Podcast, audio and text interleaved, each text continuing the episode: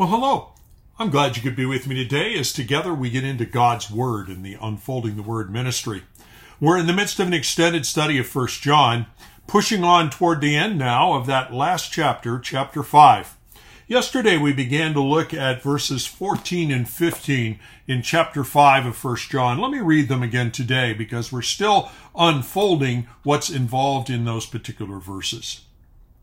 And this is the confidence that we have toward him that if we ask anything according to his will, he hears us.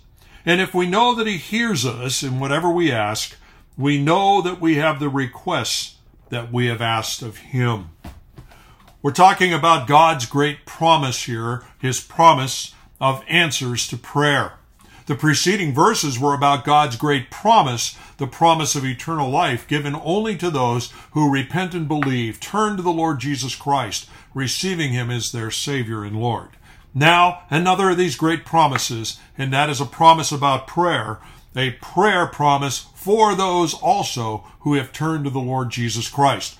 I'll come back to that in a minute. We talked about this issue of prayer yesterday and how prayer simply means communing with God, talking, conversation with God. And God says, listen, those of you who are my children, you can know that your prayers are answered. You can have confidence that interacting with me works. I will listen and I will answer. You can have that confidence because you are my child now through what you've done with the Lord Jesus Christ. And I've adopted you into my family. I am treating you as a loving father. You have my ear. All right? Well, we talked about more than that, but that's a good summary to pick up our study today. One of the current benefits of the eternal life which we've been given in the Lord Jesus Christ, that eternal connectedness and relationship with the Heavenly Father is this that we can know that our prayers are answered. We can have confidence about it. We can know. The word know here in verse 14 and in verse, I'm sorry, in verse 15 is the Greek word adon, which was the one used back in verses 11 to 13 about knowing that we have eternal life. And it means factual knowledge, something that's a given, an objective truth, not something maybe, something that we grow to learn over experience. No, this is a factual message, a factual truth from God. God says we can know beyond a shadow of a doubt on objective facts because God tells them to us that our prayers are being heard by God. And you and I, therefore, can have confidence. Remember, that's how verse 14 put it. We can have confidence as children of God to come into the presence of the Heavenly Father and communicate with Him because we can know that we have His ear. He isn't begrudging to listen to us. He is a loving Father. He wants us to interact with Him, to share. Prayer is communication with the Heavenly Father. Let me tell you what prayer is not. Prayer is not some sort of spiritual, emotional catharsis that occurs in people just by in sort of an Eastern mysticism way where you just sort of meditate and, and have some ideas going on in your mind and you feel better after you've said it. No, that's ridiculous. That's not what the Bible means by prayer at all. Prayer is conversation, interaction with a heavenly Father. It's not about catharsis emotionally. It's not about catharsis spiritually. It's about communication with a God who loves us, has sent his Son to die for us, and has now, in response to our repentance and faith, adopted us as his very children, putting us into his family.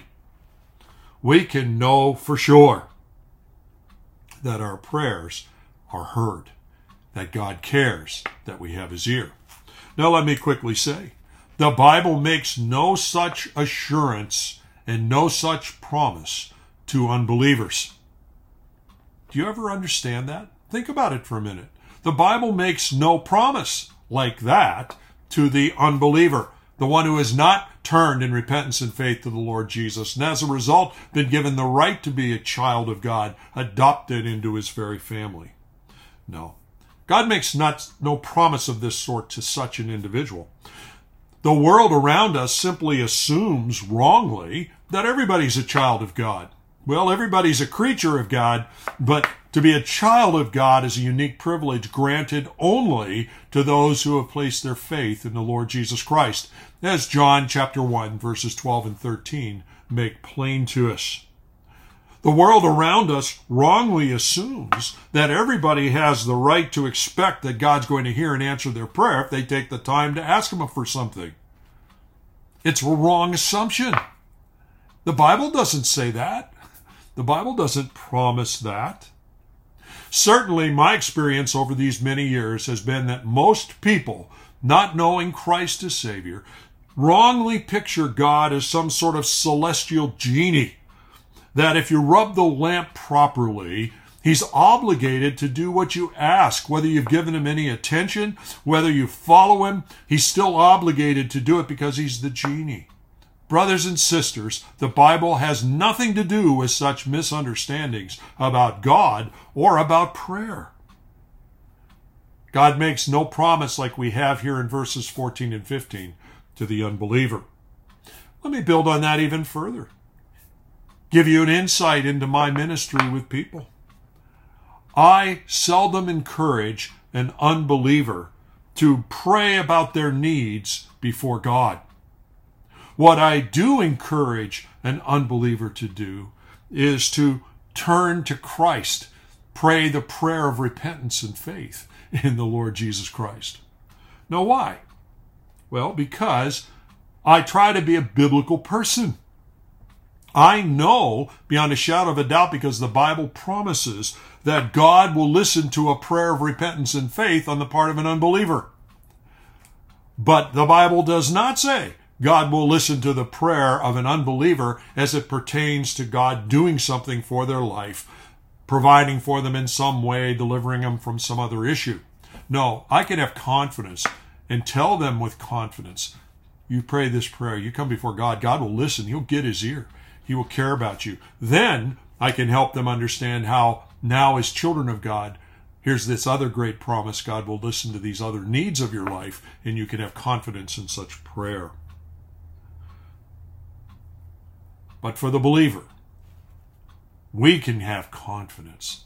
We can come now before our Heavenly Father, our true Father now. He is a loving Heavenly Father. He's adopted us into His family and we can talk together as parent and child. We can commune with Him.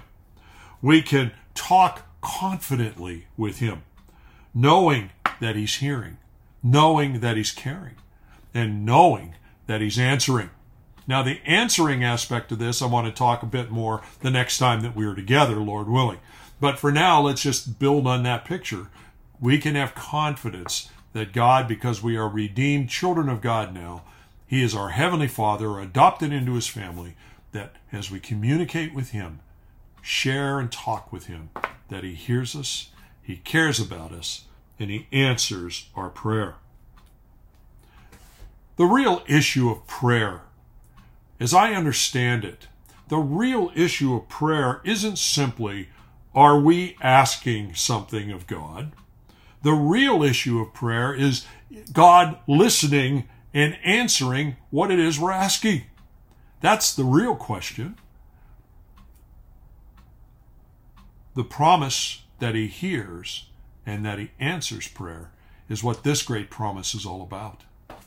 A person who does not know Christ as Savior could ask and ask and ask and ask.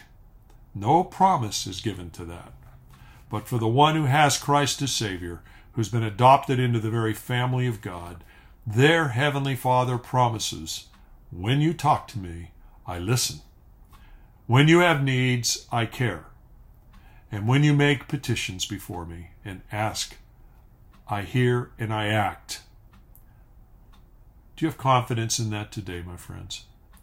If you don't know Christ as Savior, please turn to Him in repentance and faith. We've talked often about that need. And if you have turned to Him, learn confidence and boldness in prayer. Join me tomorrow as we continue to look at this and we'll learn a bit more about how God goes about answering prayer in these verses. God bless.